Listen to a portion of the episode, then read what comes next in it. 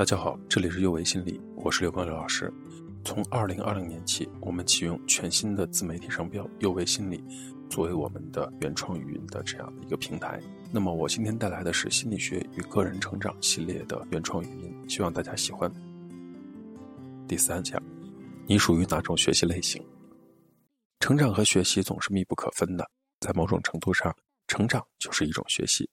学习没有最佳的方法。因为每个人的学习方式都有可能是不一样的，在不同的人身上，哪种学习方法更好，哪些知识更容易获得，也是有很大的个体差异的。可是，你知道你是哪种学习类型吗？了解自己的学习类型和学习风格，有助于我们更好的成长。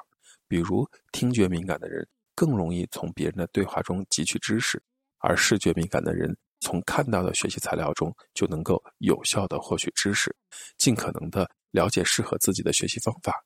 不论你在大学学了哪门学科，或者你从事什么样的工作，你都可能获得很大的成功。在不同的学习方法背后，起决定作用的是人的智力。加德纳呢是哈佛大学的教育学方面的教授，他发现我们人呢具有八种不同类型的智力和学习能力，包括语言表达型、音乐节奏型。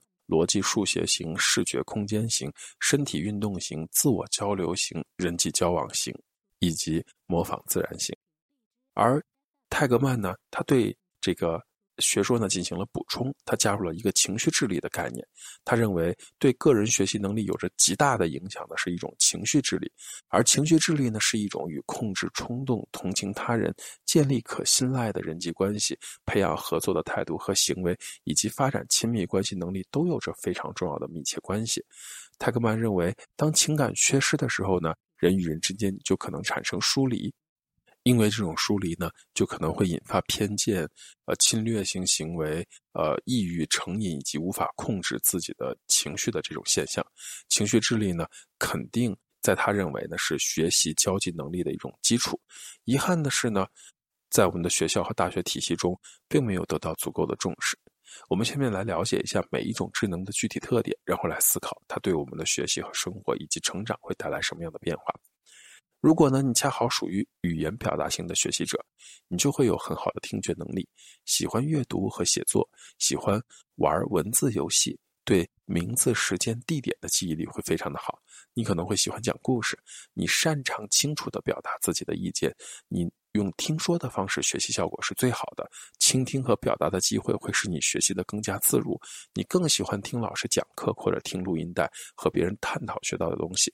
对于需要阅读的内容，如果你之前已经听过一遍的话，你会觉得更容易理解。如果上课时老师将讲课的内容录下来，课后你再多听几遍，你会取得最佳的学习效果。背诵。或者是把你学到的东西教给别人，对你的学习也会非常的有帮助。语言表达能力强的人呢，也许适合成为诗人、作家、发言人、律师、政治家、演说家和教师。如果你是属于音乐节奏型类型的学习者呢，你可能对周围的声音会非常的敏感，你喜欢音乐。学习和阅读的时候，也喜欢听着音乐。你喜欢声调和节拍，也喜欢自己给自己唱歌。你在优美的音乐旋律中学习的效果可能是最好的。具有音乐天赋的人，显然很适合成为歌唱家、乐队指挥、作曲家，也包括那些喜爱音乐、能够体会音乐和运用音乐的人。如果，你是更侧重逻辑数学类型的学习者，你可能会喜欢研究图形和它们的变化。你喜欢从事连贯性的工作，你喜欢数学，喜欢对你不明白的东西进行实验。你喜欢和数字打交道、提问题、研究图形和它们的关系。你会觉得解决问题和运用逻辑推理具有挑战性。对你而言，当知识分类、利用抽象思维总结出普遍规律，是一个最好的学习方法。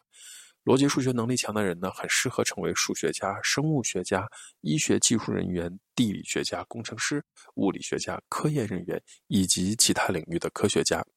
如果你属于视觉空间类型的学习者，你可能喜欢通过阅读、看录像和观察演示方法学习。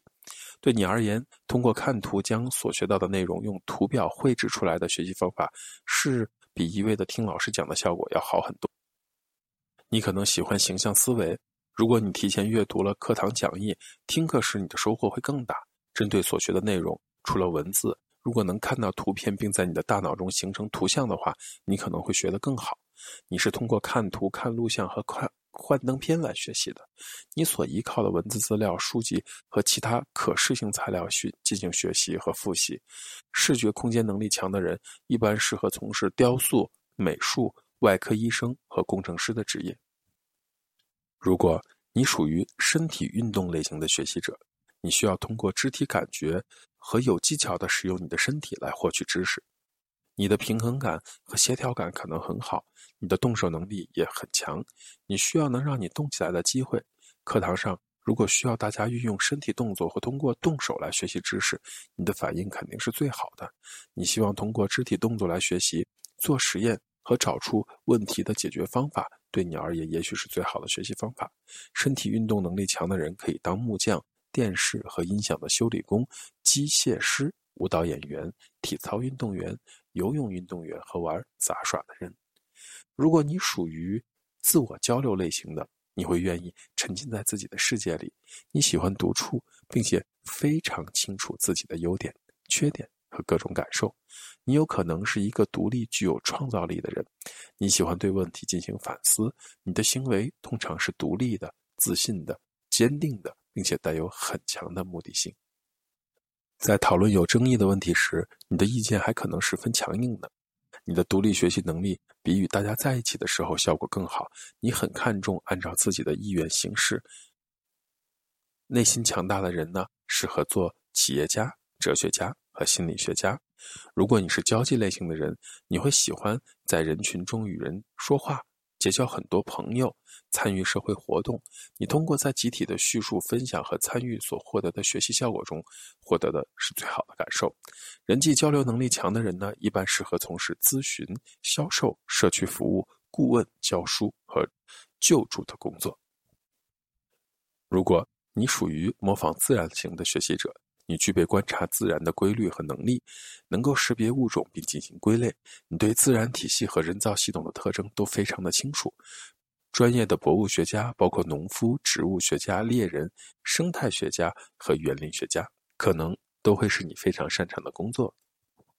如果你属于感情类型的学习者，你会在感情方面具备这样的能力：同情、关心他人、好奇、自我控制。合作解决冲突的能力、仔细倾听的能力、沟通的技巧和与人交往的能力都会具备很多。你对丰富自己内心情感和为自己的大脑储备知识也非常的感兴趣。你愿意发展人与人之间相互依存的关系。你认为它至少和培养自身的独立性一样的重要。